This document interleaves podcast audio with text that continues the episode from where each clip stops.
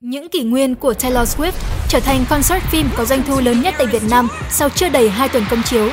Với thành công vang dội của bộ phim này, cái tên Taylor Swift một lần nữa dậy sóng truyền thông Việt.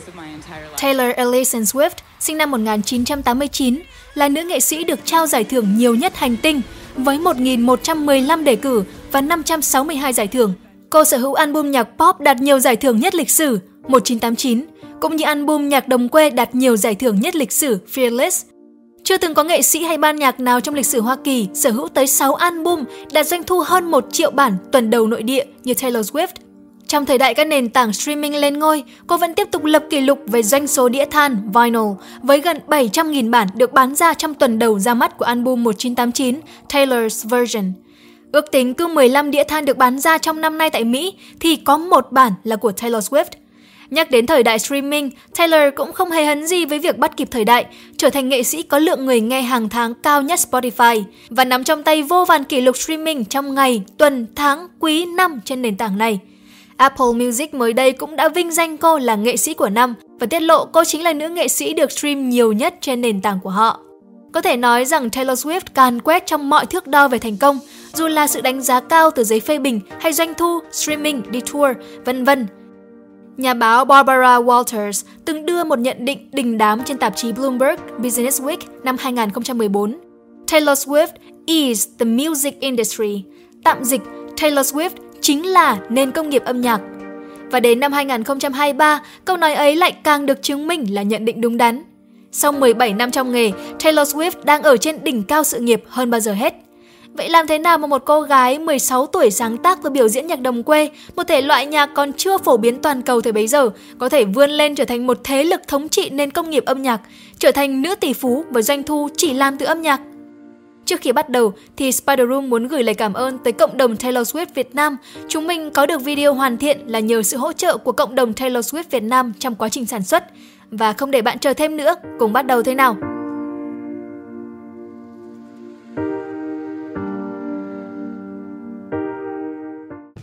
1 Từ Taylor Swift đến công chúa nhạc đồng quê Những ngày thơ ấu của Taylor Swift Taylor Allison Swift sinh ngày 13 tháng 12 năm 1989 tại West Reading, Pennsylvania. Cô lớn lên trong một gia đình kiểu mẫu khá giả cùng với bố mẹ và em trai. Từ bé, Taylor đã bộc lộ khả năng văn thơ của mình khi đã chiến thắng cuộc thi sáng tác thơ toàn quốc năm lớp 4 với bài thơ Monster in My Closet. Cũng trong năm này, Taylor bắt đầu đến thành phố New York để tham gia lớp luyện giọng và diễn xuất. Được truyền cảm hứng bởi những tên tuổi trong nền âm nhạc đồng quê như là Shania Twain và Faith Hill, cô bộc lộ niềm đam mê với dòng nhạc này. Năm 11 tuổi, Taylor cùng mẹ đến Nashville để gửi bản thu demo đến các hãng thu âm, bao gồm các bản trình diễn karaoke của bài hát Dolly Parton và Dixie Chicks. Nhưng mà cô đã bị nhiều nơi từ chối, trong số đó có nơi nhận định cô chỉ là một Britney Wannable nữa mà thôi. Mọi người ở đó đều có mục tiêu giống như tôi, thế nên tôi tự hỏi chính mình, tôi cần phải nghĩ ra một hướng đi khác biệt, Taylor chia sẻ. Cô bắt đầu học đánh đàn guitar từ năm 12 tuổi với sự giúp đỡ của người hàng xóm tốt bụng, giúp cô sáng tác bài đầu tiên Lucky You. Với sự hỗ trợ của bố mẹ, từ năm 2003, Taylor bắt đầu có những hợp đồng với các hãng thu âm lớn, trong đó có RCA Records. Họ quyết định giữ cô trong một thỏa thuận phát triển nghệ sĩ và cô bắt đầu thực hiện nhiều chuyến đi đến Nashville cùng mẹ. Nhằm giúp cô phát triển trong làng nhạc đồng quê hơn nữa, năm Taylor 14 tuổi, gia đình cô chuyển tới Tennessee sinh sống.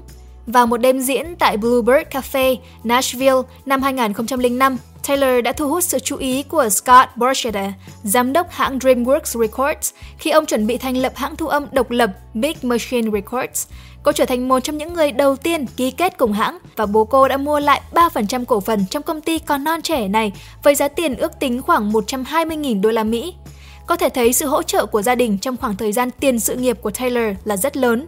Cũng vì vậy mà gia đình và tình thân là những chủ đề khá quen thuộc trong nhiều bài hát của cô vươn lên trong làng nhạc đồng quê.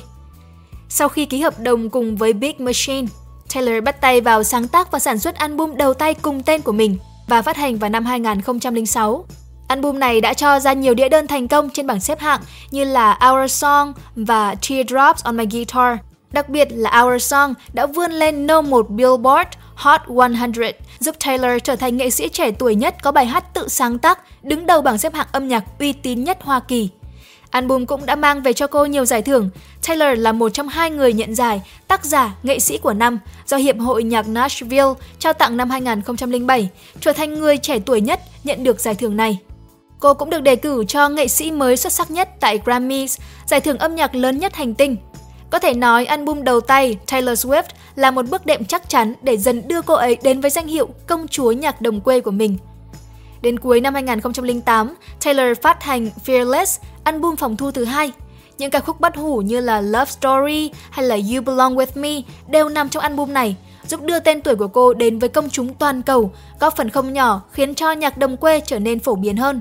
Fearless đạt No 1 bảng xếp hạng Billboard 200 và trở thành album bán chạy nhất năm 2009 tại Mỹ. Để quảng bá cho album, cô thực hiện nhiều chuyến lưu diễn đầu tiên mang tên Fearless Tour, thu về 63 triệu đô la Mỹ. Album Fearless đã nhận giải thưởng danh giá nhất của Grammys, album của năm, giúp Taylor trở thành nghệ sĩ trẻ tuổi nhất nhận được giải thưởng này thời bấy giờ. Album cũng đã nhận được 3 giải Grammys nữa trong đêm đó, cùng vô số giải thưởng tại các lễ trao giải âm nhạc khác, và trở thành album nhạc đồng quê đạt nhiều giải thưởng nhất trong lịch sử âm nhạc. Tại thời điểm này trong sự nghiệp, Taylor Swift đã được công chúng biết tới với danh hiệu công chúa nhạc đồng quê. 2. Taylor có gì ngoài viết nhạc cho người yêu cũ? Người yêu cũ có lẽ là một chủ đề được truyền thông và dư luận bàn tán rất nhiều khi nhắc đến Taylor Swift. Một phần cũng vì đây là chủ đề được Taylor nhắc đến kha khá trong âm nhạc của mình. Những mối tình chính thức của cô, dài có, ngắn ngủi cũng có, bao gồm 11 người tổng cộng. Ca sĩ kiêm diễn viên Joey Jonas, diễn viên Taylor Lautner, ca sĩ John Mayer, diễn viên Jake Gyllenhaal, Corner Kennedy, cháu trai của Tổng thống Hoa Kỳ John F. Kennedy, ca sĩ Harry Styles, DJ Calvin Harris, diễn viên Thompson Hiddleston, diễn viên Joey Alwyn, ca sĩ Maddie Healy và hiện tại là ngôi sao bóng bầu dục Travis Kelce. Là một nghệ sĩ tham gia vào quá trình sáng tác tất cả bài hát của mình, là lẽ đương nhiên khi cô chia sẻ những cảm xúc và trải nghiệm của mình trong âm nhạc, giống như bao nghệ sĩ khác cũng chia sẻ về đời sống tình cảm của mình trong nhạc của họ. Tuy nhiên, Taylor Swift bị truyền thông gắn mác là kẻ hẹn hò hàng loạt với những câu đùa. Cẩn thận nhé, Taylor Swift sẽ viết một bài hát về anh đấy, trở nên khá phổ biến. Trải dài qua gần 20 năm sự nghiệp của một người trưởng thành, việc yêu đương và sáng tác nhạc về trải nghiệm đó là hoàn toàn bình thường. Tuy nhiên, vì chủ đề hẹn hò của người nổi tiếng chưa bao giờ là hết hot, nên việc báo chí liên tục đào bới đời tư của cô đã vô tình vẽ nên một hình tượng cô gái đi quanh thế giới thu thập đàn ông nhưng không thể giữ họ. Một hình tượng mà sau này chính Taylor đã tô vẽ lại một cách đầy châm biếm trong bản hit Blank Space 2014 của mình. Nhiều người không thực sự nghe nhạc của Taylor và phần nào bị ảnh hưởng bởi những dòng tiết báo như là cô ta chỉ viết nhạc về người yêu cũ sẽ dễ đưa ra nhận định tương tự Thế nhưng, nhạc của cô chạm đến nhiều vấn đề hơn họ nghĩ, đó là gia đình và bạn bè, là quá trình trưởng thành, là những khó khăn vật lộn trong cuộc sống và cả chính trị. Các chủ đề trong âm nhạc của Taylor Như đã nhắc ở trên, gia đình là một chủ đề xuất hiện nhiều trong bài hát của Taylor. The Best Day là một ví dụ tiêu biểu. Bài hát dành lời tri ân đến mẹ cô đã luôn ở bên cạnh qua những khó khăn và có nhắc tới bố và em trai ở gần cuối bài hát. Never Grow Up là ca khúc về khoảng thời gian cô chứng kiến em trai mình lớn lên và cô phản ánh lại với quá trình trưởng thành của chính mình, những khó khăn của việc làm người lớn. Bạn bè của Taylor cũng đã trở thành những nhân vật chính trong một số bài hát của cô, như cô bạn thân từ thời trung học Abigail là nguồn cảm hứng của ca khúc 15. Trong những năm gần đây, Taylor Swift đã lên tiếng nhiều hơn về những vấn đề chính trị, cả lên tiếng trực tiếp và chia sẻ qua âm nhạc. Những vấn đề như bình đẳng giới, bài hát The Man, giới trẻ đi bầu cử, bài hát Only the Young, ủng hộ cộng đồng LGBTQ+, bài hát You Need to Calm Down, những khó khăn vất vả của lực lượng tuyến đầu chống dịch Covid, bài Epiphany, vân vân là một số vấn đề chính trị và xã hội nhức nhối được cô đem vào âm nhạc của mình. Trong bộ phim tài liệu Miss Americana, cô từng chia sẻ lý do thời gian đầu trong sự nghiệp cô phải đối mặt với áp lực dư luận và từ hãng đĩa và rằng mình phải giữ một hình tượng good girl và không lên tiếng về chính trị Tuy nhiên, quan điểm này đã thay đổi khi cô nhận ra tiếng nói của mình sẽ có ảnh hưởng lên công chúng và đặc biệt là giới trẻ và cô nên đấu tranh cho những giá trị mà cô tin tưởng. Ngoài những chủ đề kể trên, cô cũng có nhiều bản hit về self-love, những khó khăn trong cuộc sống của một người trẻ đang trưởng thành, những nỗi sợ, sự mặc cảm của bản thân, sự phản bội và trả thù. Tất cả đều vô cùng quen thuộc và gần gũi với rất nhiều người. Đó cũng là lý do nhiều người có thể thấy chính mình trong âm nhạc mà cô sáng tác. Ngoài làm nhạc, Taylor còn làm gì? Lòng nhân ái và tâm hồn phong phú của Taylor không chỉ thể hiện qua âm nhạc mà còn qua những hành động của cô với những người xung quanh. Trước giờ cô vẫn luôn được biết tới là một người nổi tiếng siêng làm từ thiện. Nhiều năm liền cô được vinh danh trên trang DoSomething.org là người nổi tiếng dành ra khoản tiền làm từ thiện lớn nhất trong năm. Cô đã hỗ trợ tài chính cho những bệnh nhân ung thư, những nạn nhân của quấy rối tình dục, các tổ chức cứu trợ thiên tai, các ngân hàng thực phẩm trên đường chuyến lưu diễn Eras Tour của mình và nhiều hơn thế nữa. Với bạn bè của chính cô cũng vậy, Taylor đã hỗ trợ Kesha khoản tiền 250.000 đô trong vụ kiện đình đám năm 2014. Và gần đây, cô đã giúp đỡ Sophie Turner để mẹ con cô sống trong căn hộ New York City của mình sau cuộc ly dị của Sophie với Joey Jonas. Taylor cũng luôn dành tình yêu vô bờ bến cho fan của mình, giúp đỡ nhiều bạn fan gặp khó khăn về tài chính, như hỗ trợ học phí đại học cho một số bạn sinh viên nghèo hay mua nhà cho một bạn đang mang thai vô gia cư. Cô cũng từng nhiều lần mời fan từ khắp nơi trên thế giới đến nhà riêng của mình và cho họ ngày album mới trước ngày phát hành. Và ngược lại, cũng đã từng đến tận nhà hoặc bệnh viện để thăm những bạn fan gặp bệnh hiểm nghèo, đồng thời tặng họ những tấm vé VIP đi tour của cô. Cô cũng đã sáng tác bài hát Ronan cho một cậu bé qua đời vì căn bệnh ung thư chỉ vài ngày trước khi sinh nhật tròn 4 tuổi. Taylor lấy cảm hứng từ bài blog của Maya Thompson, mẹ của Ronan, để sáng tác bài hát. Cô cũng có credit Maya là đồng sáng tác bài hát và toàn bộ số tiền thu được từ bài hát này đều được quyên góp cho mục đích từ thiện nhằm nâng cao nhận thức và cuộc chiến chống lại bệnh ung thư. Lời cảm ơn fan luôn là câu cửa miệng của Taylor mỗi khi cô nhận giải thưởng hay đạt được thành tích nào đó. Việc xây dựng mối quan hệ bền chặt với fan ngay từ khi bắt đầu sự nghiệp chính là yếu tố quan trọng trong việc có một fandom hùng hậu như Swifties bây giờ. 3. Những người làm bão cuộc đời Taylor Swift Drama với nhà Kim và Kanye West I swear I don't love the drama, it loves me. Mặc dù bản thân Taylor Swift không chủ động tìm đến rắc rối thì rắc rối vẫn tìm đến với cô theo nhiều cách khác nhau. Mặc dù mọi thứ bắt đầu từ khoảnh khắc Taylor đi lên nhận giải MTV Video Music Awards năm 2009 và bị rapper Kanye West lên giật mic, chẳng phải để chúc mừng mà là để phản đối việc cô được nhận giải thưởng ấy. Yo, Taylor, I, I'm really happy for you. I'm gonna let you finish. But Beyonce had one of the best videos of all time.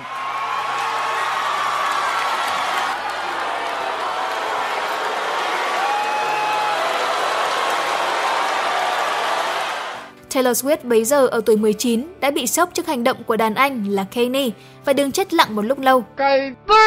Sự việc cũng ảnh hưởng không nhỏ tới tâm lý của Taylor thời gian sau đó. Tưởng chừng như mối quan hệ giữa hai người đã hàn gắn xong khi Kanye gửi lời xin lỗi đến Taylor, hai người có đi ăn tối cùng nhau. Và năm 2015, Kanye còn gửi tặng hoa hồng cho Taylor sau khi cô lên sân khấu trao giải cho anh tại lễ trao giải vmas năm đó. Thế nhưng, Kanye lại phát hành bài hát Famous với lyric phản cảm I feel like me and Taylor might still have sex. Why? I made that bitch famous. Cùng với chiếc MV với hình ảnh của những bức tượng sáp khỏa thân của nhiều nghệ sĩ trong giới, trong đó đương nhiên có cả của Taylor. Và cô cũng đã có phản hồi mang tính phê phán về lời bài hát này. Ngay lập tức, vợ Kanye khi đó là Kim Kardashian đã đăng tải đoạn clip quay lại cuộc gọi giữa Kanye và Taylor về bài hát. Tuy nhiên, đoạn clip đã bị cắt xén để treo lái dư luận rằng Taylor là kẻ nói dối. Truyền thông khi đó không khác nào ong vỡ tổ, chia bè phái, nhưng có thể thấy cú plot twist Good Girl Gone Bad được rất nhiều người yêu thích, nên Taylor phải nhận vô số chỉ trích từ truyền thông và cộng đồng mạng. Hashtag Taylor Swift is over party tràn lan khắp mạng xã hội và đỉnh điểm là khi Kim đăng một dòng tweet Wait, it's legit National Snake Day? They have holidays for everybody. I mean everything these days. Với ẩn ý rằng Taylor xảo quyệt như rắn độc dẫn đến việc nhiều người thả icon rắn trên tràn lan các mạng xã hội của Taylor Swift. Cô đã ở ẩn trong một năm sau đó và xóa sạch mạng xã hội, chỉ đăng một video con rắn. Trước khi comeback ngoạn mục với Look What You Made Me Do, mở đường cho album Reputation. Single này đã nhanh chóng dẫn đầu nhiều bảng xếp hạng, vượt qua cả siêu hit bấy giờ là Despacito trên Billboard. Vài ngày sau khi phát hành bài hát, cô tung MV khủng dậy sóng truyền thông với vô số easter egg và những thông điệp ẩn trong đó. Một trong số những hình ảnh nổi bật nhất từ MV chắc là phải kể đến hình tượng rắn chúa. Taylor Swift ngồi trên ngai vàng với vô vàn con rắn vây quanh, rồi hình ảnh Taylor đứng trên đỉnh tháp, ở dưới là tất cả những Old Taylor khác, cố gắng bám víu trèo lên đỉnh mà không được. Hình ảnh rắn này cũng đã trở thành chủ đề xuyên suốt trong chuyến lưu diễn Reputation Stadium Tour, là tour có doanh thu cao nhất tại Bắc Mỹ thời bấy giờ. Từ một hình ảnh được dùng làm vũ khí chống lại mình, Taylor Swift đã biến nó thành thương hiệu của mình. Chú rắn khổng lồ Karen, cao gần 20 mét trên sân khấu Reputation Tour đã trở thành biểu tượng khó quên trong mắt công chúng. Sự kiện dẫn tới quyết định tái thu âm 6 album của Taylor Swift. Ngay trước khi chuyến lưu diễn cho album Reputation kết thúc, Taylor thông báo cô sẽ ký kết hợp đồng với hãng đĩa mới Republic Records UMG và rời hãng đĩa cũ là Big Machine Records sau nhiều năm gắn bó. Cô cũng chia sẻ là trong hợp đồng với hãng đĩa mới, cô sẽ có quyền sở hữu những bản thu âm gốc Master Recordings của mình. Đây là một điều hiếm hoi trong ngành công nghiệp âm nhạc, vì đối với phần lớn nghệ sĩ, hãng đĩa sẽ là bên sở hữu những bản master nhạc của họ. Bản thân Taylor cũng vậy, Big Machine Records sở hữu quyền với 6 album đầu tiên của cô. Trong tâm thư của mình, cô cũng gửi lời cảm ơn tới chủ tịch của Big Machine là Scott Borchetta, người đã ký hợp đồng với Taylor khi cô mới 15 tuổi, và Scott cũng đáp lại lời cảm ơn này. Dường như mối quan hệ đôi bên vẫn tốt đẹp cho đến khi tin tức bùng nổ trên báo chí. Scooter Braun mua lại Big Machine Records cùng với toàn bộ album của Taylor Swift trị giá hơn 300 triệu đô la. Taylor Swift đã đăng tải tâm thư trên mạng xã hội, chia sẻ rằng Scooter Braun là người đứng sau những việc bắt nạt trên mạng của cô. Bằng chứng là Justin Bieber đăng tải trên Instagram cùng Kanye và Scooter sau việc bài hát Famous với dòng caption khịa Taylor. Scooter khi đó là quản lý của Justin. Và giờ thì anh ta còn tước đi cả thành quả công sức làm việc cả đời của cô. Đây là viễn cảnh tồi tệ nhất đối với tôi, Taylor chia sẻ. Sau khi tiết lộ rằng cô đã cố gắng thương lượng mua lại bản master album của chính mình, nhưng bị đưa ra điều kiện éo le rằng với mỗi album tiếp theo mà cô phát hành dưới Big Machine, cô sẽ có quyền mua lại một album cũ của mình. Không chấp nhận được việc bị vướng vào vòng lặp này, Taylor chọn cách rời đi. Cô cũng đã lường trước việc album của mình sẽ bị Scott bán đi. Điều cô không thể ngờ là ai sẽ là người được mua chúng. Nhiều cuộc thương lượng đã diễn ra sau đó nhưng đều không đi đến kết quả. Taylor Swift rất kiên quyết với việc không muốn Scooter thu lợi từ sản phẩm nghệ thuật của mình, nên đã thông báo về quyết định tái thu âm lại toàn bộ 6 album đầu tiên của mình, gọi chúng là Taylor's Version. Đây không phải là lần đầu tiên có nghệ sĩ làm việc này, nhưng chắc chắn thành công vang dội của những album Taylor's Version là chưa từng có tiền lệ. Sự đấu tranh không ngừng nghỉ của cô đối với những bất công trong nền công nghiệp âm nhạc đã truyền cảm hứng cho vô vàn nghệ sĩ, đặc biệt là những nghệ sĩ trẻ mới nổi để họ nhận thức được rõ hơn về những hợp đồng mà mình sẽ đặt bút ký. 4. Vùng lên từ cho tàn, từ công chúa country đến người phụ nữ thống trị nền công nghiệp âm nhạc. Chuyển mình với pop Sau thành công với ba album đồng quê đầu tiên, Taylor Swift bắt đầu thử sức mình với những bài hát thuần pop. Đầu tiên là trong album Red với những bản hit toàn cầu như là We're Never Ever Getting Back Together, I Knew You Were Trouble hay là 22. Single mở đường cho album Red, We're Never Ever Getting Back Together trở thành no một hit đầu tiên của Taylor tại Mỹ, vươn lên hạng nhất bảng xếp hạng iTunes chỉ sau 50 phút ra mắt, là bài hát bán chạy nhanh nhất lịch sử kỹ thuật số, ghi danh kỷ lục Guinness thế giới thời bấy giờ. Những bản pop hit sôi động, bắt tai này một lần nữa nâng tầm danh tiếng toàn cầu của Taylor. Album Red nối tiếp chuỗi thành tích doanh thu của Taylor, mở màn tại vị trí quán quân trên Billboard với 1,21 triệu bản tuần đầu tại Hoa Kỳ. Đưa cô trở thành nữ nghệ sĩ đầu tiên trong lịch sử có hai album làm được điều này, tiếp tục được ghi danh vào kỷ lục Guinness. Album cũng được giới phê bình đánh giá cao, mang về nhiều giải thưởng và nhận được 4 đề cử Grammys năm đó. Trong đó có album của năm, chuyến lưu diễn The Red Tour thu về hơn 150 triệu đô la là tour diễn có doanh thu lớn nhất của một nghệ sĩ nhạc đồng quê trong lịch sử. 1989, bước đệm quan trọng với pop của Taylor Swift. Thành công vang dội đến vậy, nhưng đây mới chỉ là Taylor Swift thử sức mình với pop. Bản thân Red vẫn là một album nhạc đồng quê, cho đến năm 2014, cô mới thực sự lột xác và chính thức chuyển sang pop với pop album đầu tiên của mình 1989. Tên album chính là năm sinh của cô. Taylor nói rằng cô chọn cái tên này với ý nghĩa như là sự tái sinh của bản thân. Có thể nói rằng sự thành công của album này là một trong những dấu mốc đáng chú ý trong lịch sử nền công nghiệp âm nhạc. 1989 mở màn với 1,28 triệu bản tuần đầu tại Mỹ. Taylor tiếp tục được ghi danh kỷ lục Guinness, trở thành nghệ sĩ đầu tiên có 3 album tẩu tán hơn triệu bản trong tuần đầu lên kệ. Album mang về 3 đĩa đơn No 1 Billboard là Shake It Off, Blank Space và Bad Blood. Cả ba bài hát đều có MV hàng tỷ lượt xem trên YouTube. Với MV Blank Space trở thành video đạt 1 tỷ lượt xem nhanh nhất trên hệ thống Vivo. 1989 mang về cho Taylor vô số giải thưởng, ba giải Grammy danh giá, trong đó có album của năm, đưa cô trở thành nữ nghệ sĩ đầu tiên trong lịch sử đem về nhạc chiếc cúp này hai lần. 4 giải video âm nhạc MTV năm 2015, giải Người phụ nữ của năm của Billboard, Dick Clark for Excellence tại giải thưởng âm nhạc Mỹ AMAs và lễ trao giải nhạc pop BMI đã vinh danh cô với chiếc cúp The Taylor Swift Award. Chỉ có hai nghệ sĩ trong lịch sử được BMI trao giải mang tên chính họ là Michael Jackson và Taylor Swift. Và đó thì cũng mới chỉ là một vài giải thưởng nổi bật. Không lâu sau đó, 1989 trở thành album nhạc pop được trao giải nhiều nhất lịch sử. Cuối năm 2015, Taylor khởi động chuyến lưu diễn thế giới The 1989 World Tour, thu về 250 triệu đô la, trở thành tour diễn có doanh thu cao nhất năm 2015, là top danh sách doanh thu cao nhất thập niên. Đây là bước ngoặt trong sự nghiệp của Taylor, đưa cô lên một đỉnh cao mới về độ phủ.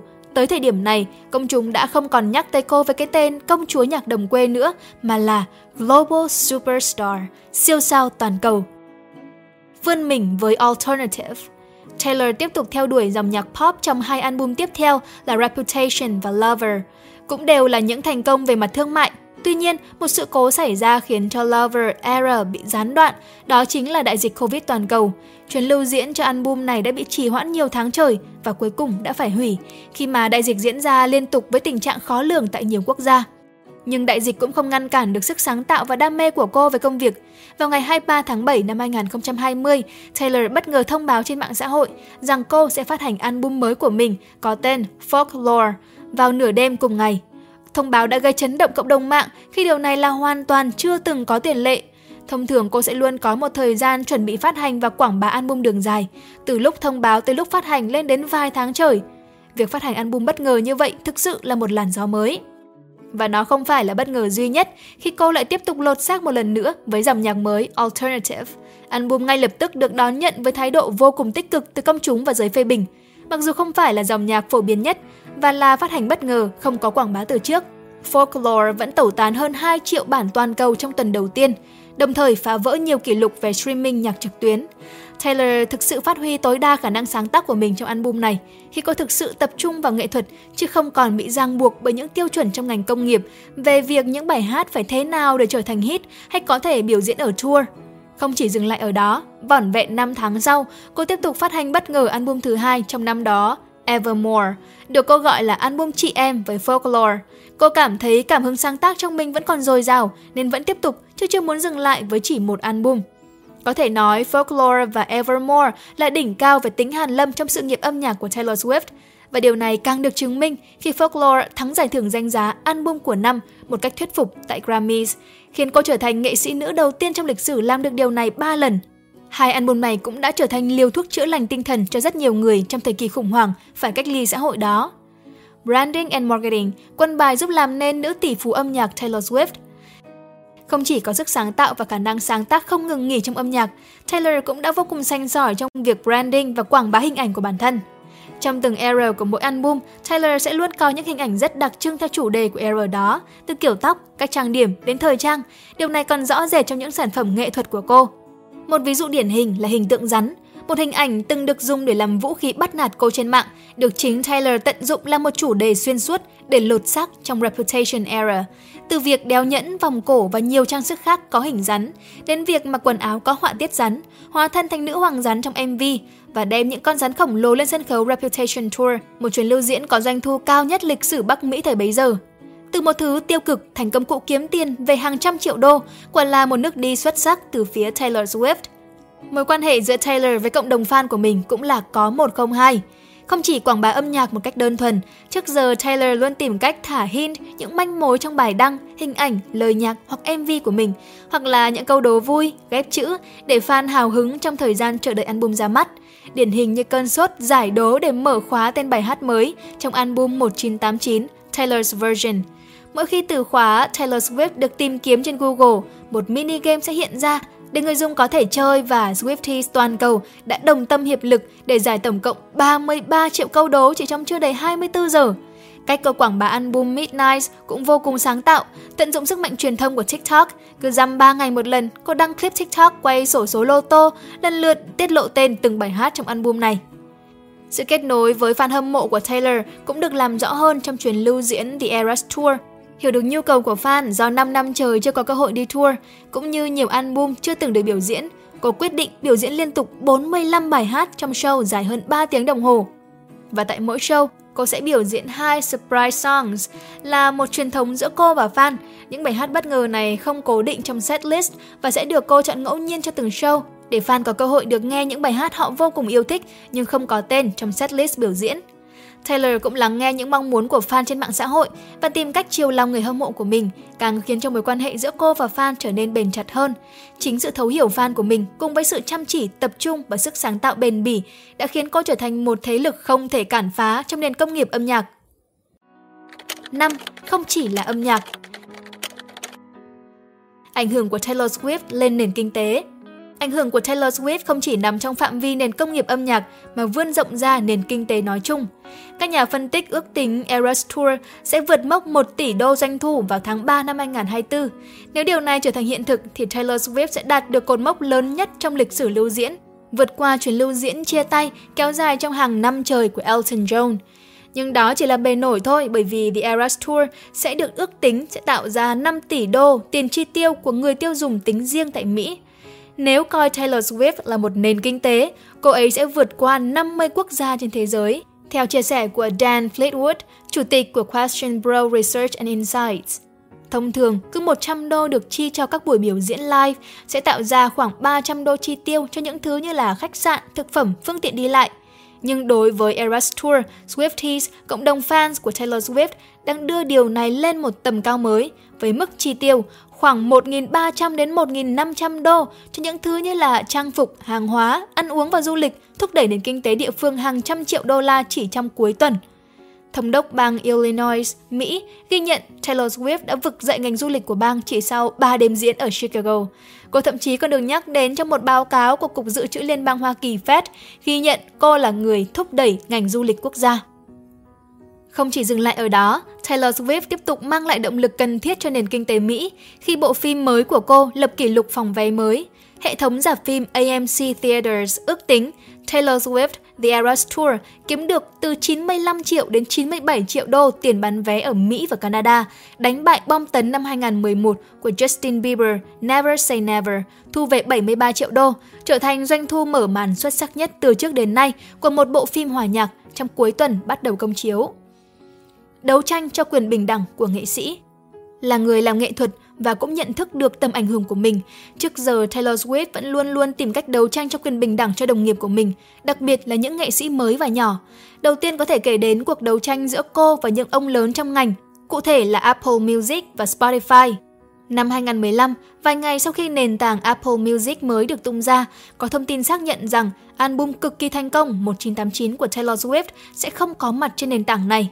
Taylor sau đó đã gửi một bức thư tới Apple trên trang Tumblr của mình, nêu chi tiết chính xác lý do tại sao cô ấy không cung cấp album của mình. Cô ấy đưa ra vấn đề việc Apple sẽ không trả bất kỳ khoản tiền bản quyền nào cho các nghệ sĩ hoặc hãng thu âm trong thời gian dùng thử miễn phí 3 tháng đầu trên Apple Music. Taylor chia sẻ trong bức thư, 3 tháng là một khoảng thời gian dài không được trả công và thật không công bằng khi yêu cầu bất kỳ ai làm việc không công. Chúng ta không yêu cầu Apple cung cấp iPhone miễn phí, Vui lòng đừng yêu cầu chúng tôi cung cấp âm nhạc cho Apple mà không được trả thù lao. Cô cũng nói rõ, đây không là vấn đề tài chính của cá nhân mình. Chuyện này không phải là về tôi, đây là về những nghệ sĩ hoặc ban nhạc mới vừa phát hành bài hát đầu tiên của họ và sẽ không được trả tiền cho thành công của nó. Chính bức thư này đã khiến ban lãnh đạo của Apple đổi ý và thay đổi chính sách của mình ngay sau đó. Còn với Spotify, Taylor đã rút toàn bộ nhạc của mình khỏi nền tảng này vào cuối năm 2014, cũng với lý do tương tự. Âm nhạc là nghệ thuật Nghệ thuật rất quan trọng và hiếm có. Những thứ quan trọng hiếm có đều có giá trị. Những thứ có giá trị phải được trả tiền. Theo quan điểm của tôi, âm nhạc không nên miễn phí. Tôi hy vọng nghệ sĩ sẽ không phải đánh giá thấp bản thân hoặc đánh giá thấp nghệ thuật của họ. Taylor chia sẻ trong một bài phỏng vấn với Wall Street Journal. Cô đã tránh xa dịch vụ streaming này trong 3 năm trời, chính thức quay trở lại vào năm 2017, vài tháng trước khi phát hành album Reputation. Năm 2018, trong hợp đồng ký kết với hãng đĩa hiện tại của cô, Republic Records thuộc Universal Music Group UMG. Cô đưa ra điều khoản rằng UMG sẽ bàn giao cho các nghệ sĩ thuộc hãng đĩa này một phần lợi nhuận từ Spotify trong tương lai. Tiếp theo đó là cuộc đấu tranh của cô trong việc sở hữu bản master của 6 album đầu. Như đã đề cập ở trên, thành công vang dội của những album tái thu âm cũng như việc lên tiếng công khai về những điều khoản hợp đồng đã nâng cao nhận thức của công chúng và đặc biệt là nghệ sĩ rất nhiều trong những vấn đề quan trọng này, cũng như truyền cảm hứng cho họ đấu tranh về quyền lợi của mình. Đấu tranh cho bình đẳng giới Không chỉ cho nghệ sĩ, Taylor cũng đấu tranh không ngừng nghỉ cho phụ nữ và bình đẳng giới, bắt đầu từ việc thể hiện quan điểm trong chính âm nhạc của mình với những bài hát như là The Man hay Mad Woman. Cũng chia sẻ trong nhiều cuộc phỏng vấn về sự phân biệt đối xử và tiêu chuẩn kép của truyền thông và dư luận đối với nữ nghệ sĩ, đời sống hẹn hò của họ và việc họ viết nhạc về người yêu cũ so với nam giới. Vụ kiện đình đám giữa Taylor và DJ David Miller là ví dụ điển hình cho sự đấu tranh và lên tiếng của cô. Trong một buổi gặp mặt năm 2013, Taylor đã bị David sơ soạn và quấy rối tình dục. Đội ngũ an ninh của Taylor sau đó đã gặp trực tiếp người này tại cánh gà và buộc tội anh ta về hành vi quấy rối, dẫn đến việc anh ta bị sa thải bởi đài radio mà anh ta đang làm việc. Vào năm 2015, người này lên đơn kiện Taylor Swift với hành vi phỉ báng, nói rằng anh ta chưa bao giờ quấy rối cô, cáo buộc rằng do những tuyên bố sai sự thật mà anh ta phải chịu oan uổng, mất việc, hình ảnh bị phá hoại và bị cấm vĩnh viễn khỏi tất cả show của Taylor một cách vô lý. Phiên tòa xét xử vụ kiện này diễn ra vào tháng 8 năm 2017. Với sự xuất hiện của cả Taylor và David, Taylor cũng đã kiện ngược lại David với tội tấn công tình dục, đòi bồi thường thiệt hại là 1 đô la mang tính biểu tượng. Phiên tòa kết thúc với phần thắng về phía Taylor Swift. Trong một tuyên bố được Taylor đưa ra sau phiên tòa, cô tiết lộ lý do khởi kiện ngược lại là để tiếp sức mạnh cho những nạn nhân khác của tấn công tình dục. Trong tuyên bố, cô cũng cam kết quyên góp cho các tổ chức giúp tài trợ chi phí pháp lý cho những nạn nhân bị tấn công tình dục muốn bảo vệ chính mình. Những chi tiết của vụ việc này cũng được chính Taylor chia sẻ trong bộ phim tài liệu Miss Americana của mình. Ngoài ra, bộ phim cũng đề cập tới những vật lộn của phụ nữ đối với chuẩn mực ngoại hình của công chúng. Đây là lần đầu tiên Taylor tiết lộ mình đã từng gặp chứng rối loạn ăn uống. Khi tôi nhìn một bức ảnh chụp mình mà tôi cảm thấy như bụng mình quá to, hoặc ai đó nói tôi rằng tôi trông như đang mang bầu, điều đó sẽ khiến tôi nhịn đói một chút, hoặc tôi sẽ ngừng ăn luôn. Nếu bạn đủ gầy thì bạn sẽ không có được cặp mông mà mọi người mong muốn. Nhưng nếu bạn có đủ trọng lượng để có một cái mông thì bụng bạn sẽ không đủ phẳng thực sự là không thể làm được. Cô chia sẻ về những tiêu chuẩn phi thực tế về hình thể phụ nữ. Tôi đã từng nghĩ việc cảm thấy như sắp ngất xỉu sau mỗi buổi diễn là điều bình thường. Nhưng tôi đã nhận ra là không phải vậy. Nếu bạn ăn uống đầy đủ, bạn sẽ có năng lượng, khỏe mạnh hơn và có thể biểu diễn tất cả những show này mà không cảm thấy tồi tệ như vậy. Ở thời điểm hiện tại, Taylor đã tự tin với chính mình hơn bao giờ hết và cô đã tìm được cách chăm sóc bản thân mình đúng đắn hơn và hy vọng bài học của mình cũng sẽ giúp truyền cảm hứng cho nhiều phụ nữ khác. Là tỷ phú đi lên từ âm nhạc, Taylor Swift trở thành một hình tượng nổi bật của thế hệ này. Xuyên suốt quá trình đi từ một cô bé hát nhạc đồng quê lên siêu sao toàn cầu của cô ấy, qua những bài học cô đã trải qua, từ những đấu tranh của cô trong cuộc sống, cách cô ấy đem đam mê làm việc và trân trọng gia đình bạn bè, đồng nghiệp cũng như fan hâm mộ của mình, chúng ta có thể học hỏi rất nhiều điều. Cô truyền cảm hứng cho tất cả mọi người, đặc biệt là những người trẻ, rằng chúng ta cần phải mạnh mẽ, chăm chỉ, cố gắng, yêu chính mình và những người thân thiết xung quanh để rồi đến khi đạt được mục tiêu, ta sẽ nhận ra rằng chính chúng ta và những người đồng hành đó đã giúp chúng ta đến được đích. Xin được kết lại với trích đoạn bài phát biểu của Taylor Swift khi cô lên nhận bằng tiến sĩ danh dự tại Đại học New York năm 2022. Đoạn trích có lẽ đã phần nào tóm lược được quá trình phát triển gần 20 năm trong nghề của Taylor. Trong cuộc sống, bạn sẽ không tránh khỏi những điều sai, nói sai, tin nhầm người, phản ứng thiếu cẩn trọng, phản ứng thái quá, làm tổn thương những người không xứng đáng, suy nghĩ quá nhiều, không suy nghĩ gì cả, tự hủy hoại bản thân, tạo ra một thực tại nơi chỉ tồn tại trải nghiệm của bạn, hủy hoại những khoảnh khắc tốt đẹp của chính bạn và những người khác, phủ nhận mọi hành vi sai trái, không cố gắng điều chỉnh lại cho đúng. Sau đó cảm thấy rất tội lỗi, để cảm giác tội lỗi đó gặm nhấm bạn, chạm đáy, bắt đầu giải quyết cơn đau bạn đã gây ra, cố gắng làm tốt hơn vào lần sau và cứ thế lặp lại. Và tôi sẽ không nói dối đâu, nhưng sai lầm này sẽ khiến bạn mất rất nhiều thứ. Nhưng mất đi không chỉ có nghĩa là mất mát. Nhiều lúc trong cuộc sống, khi chúng ta mất đi nhiều thứ, chúng ta cũng đạt được nhiều thứ. Hy vọng rằng các bạn sẽ thích video lần này. Đừng quên ấn like và ấn subscribe kênh youtube của Spider Room để ủng hộ chúng mình nhé. Và nếu các bạn cũng thích những nội dung như trên, hãy đăng nhập vào website của nhà nhện là spiderroom.com để tìm đọc thêm nhé. Và mình là Khánh Linh. Bye!